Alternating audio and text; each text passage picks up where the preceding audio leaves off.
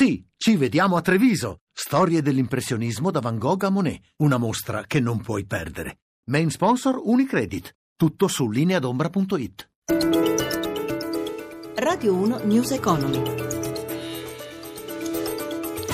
Buonasera da Paola Bonanni. Con l'apertura al traffico della Galleria Lauria in provincia di Cosenza si sono dunque conclusi i lavori dell'autostrada 3 Salerno-Reggio Calabria. A oltre 50 anni dalla posa della prima pietra la strada è finalmente percorribile tutta a tre e due corsie per senso di marcia. Nessuna inaugurazione però, dice il presidente dell'ANAS Gianni Vittorio Armani, intervistato da Stefano Marcucci. Sentiamo non è un'inaugurazione, è un completamento, non tagliamo nessun nastro, la percorriamo tutta per far vedere che finalmente i lavori sono finiti, che tutta quanta è percorribile dall'inizio alla fine con almeno due corsie e quindi per la prima volta dal 64 è un'autostrada nel vero senso dei termini. È stato il simbolo dell'inefficienza per tanto tempo. Un simbolo che da negativo può diventare positivo, non è un'opera che consegniamo e abbandoniamo, ma è un'opera che ha un piano di manutenzione e di sviluppo che continuerà a migliorare la strada stessa nei prossimi anni fino a farla diventare la strada più tecnologica in Italia e in Europa. C'è il progetto di rendere la Salerno-Reggio Calabria anche la prima smart road d'Italia, cioè attrezzata per le auto a guida autonoma. Presidente, qualcuno vi accuserà di voler strafare. Forse, sicuramente avere obiettivi sfidanti è sicuramente complicato e può essere anche deriso, però non è un obiettivo irraggiungibile e noi su questo stiamo lavorando già oggi con appalti e sperimentazioni. Qualche dato? Sono 440 km, un'autostrada quasi tutta in montagna, quasi la metà, 220 km in viadotto e in galleria. Una sfida tecnologica pazzesca che dimostra che la tecnologia e l'ingegneria italiana può anche arrivare a vette notevoli. Presentato oggi a Roma al Ministero dello Sviluppo Economico il contratto di sviluppo Invitalia, un nuovo strumento che agevola i grandi investimenti nel settore industriale, turistico e di tutela ambientale.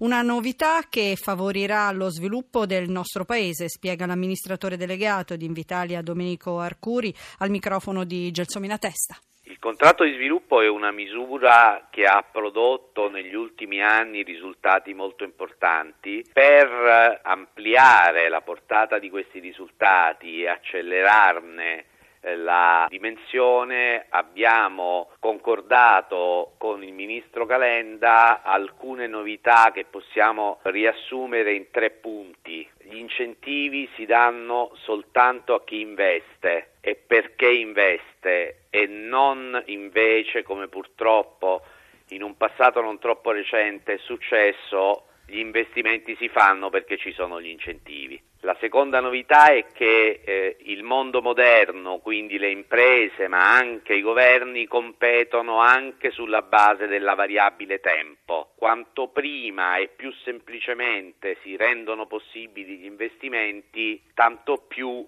è rilevante il contributo alla crescita che gli investimenti generano. Quanti ne avete chiusi finora? Noi abbiamo approvato 76 contratti di sviluppo finora per un ammontare di circa 3 miliardi di investimenti. Oggi ne abbiamo firmati 10 per un ammontare di circa 400 milioni di investimenti. Contiamo con il finanziamento che il governo ci ha definito di approvarne altri 51 eh, entro il prossimo mese di giugno per un ammontare di investimenti di circa altri 2 miliardi e mezzo, quindi una misura molto importante. E passiamo ad altro tipo di contratto. L'ipotesi di rinnovo del contratto nazionale dei metalmeccanici siglato il 26 novembre scorso e sottoposto al referendum tra i lavoratori dal 19 al 21 dicembre è stato approvato con l'80,1% di sì. Il numero di aziende interessate è 5.986 per un totale di 678.328 dipendenti. Ed ora il momento dei mercati, la chiusura dei mercati europei. A Piazza Affari l'attenzione oggi è stata puntata tutta su Montepaschi per gli industriali su Mediaset. Ma diamo la linea a Paolo Gila.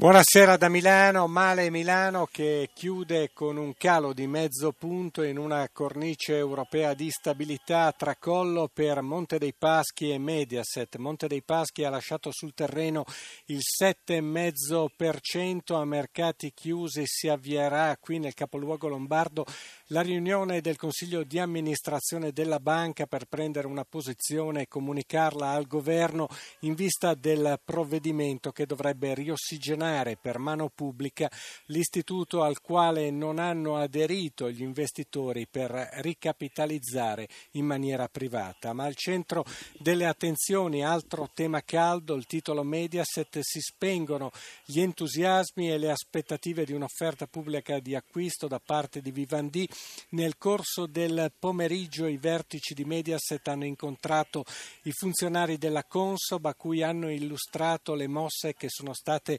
viste e osservate sul mercato. Domani è la volta di Arnaud de Puyfontaine, l'amministratore delegato del gruppo Vivendi, che dovrà lasciare una testimonianza per mettere in luce quali sono le reali intenzioni del gruppo francese. Intanto però gli investitori hanno mollato la presa, il titolo come è stato accennato ha ceduto il 12,40%. Stabilità sul mercato secondario dei titoli di Stato, euro contro dollaro a 1,0450. E News Economy torna domani alle 11.32. Regia Renzo Zaninotti da Paola Bonanni. Buon proseguimento di ascolto sempre su RAI Radio 1. Radio 1 News Economy.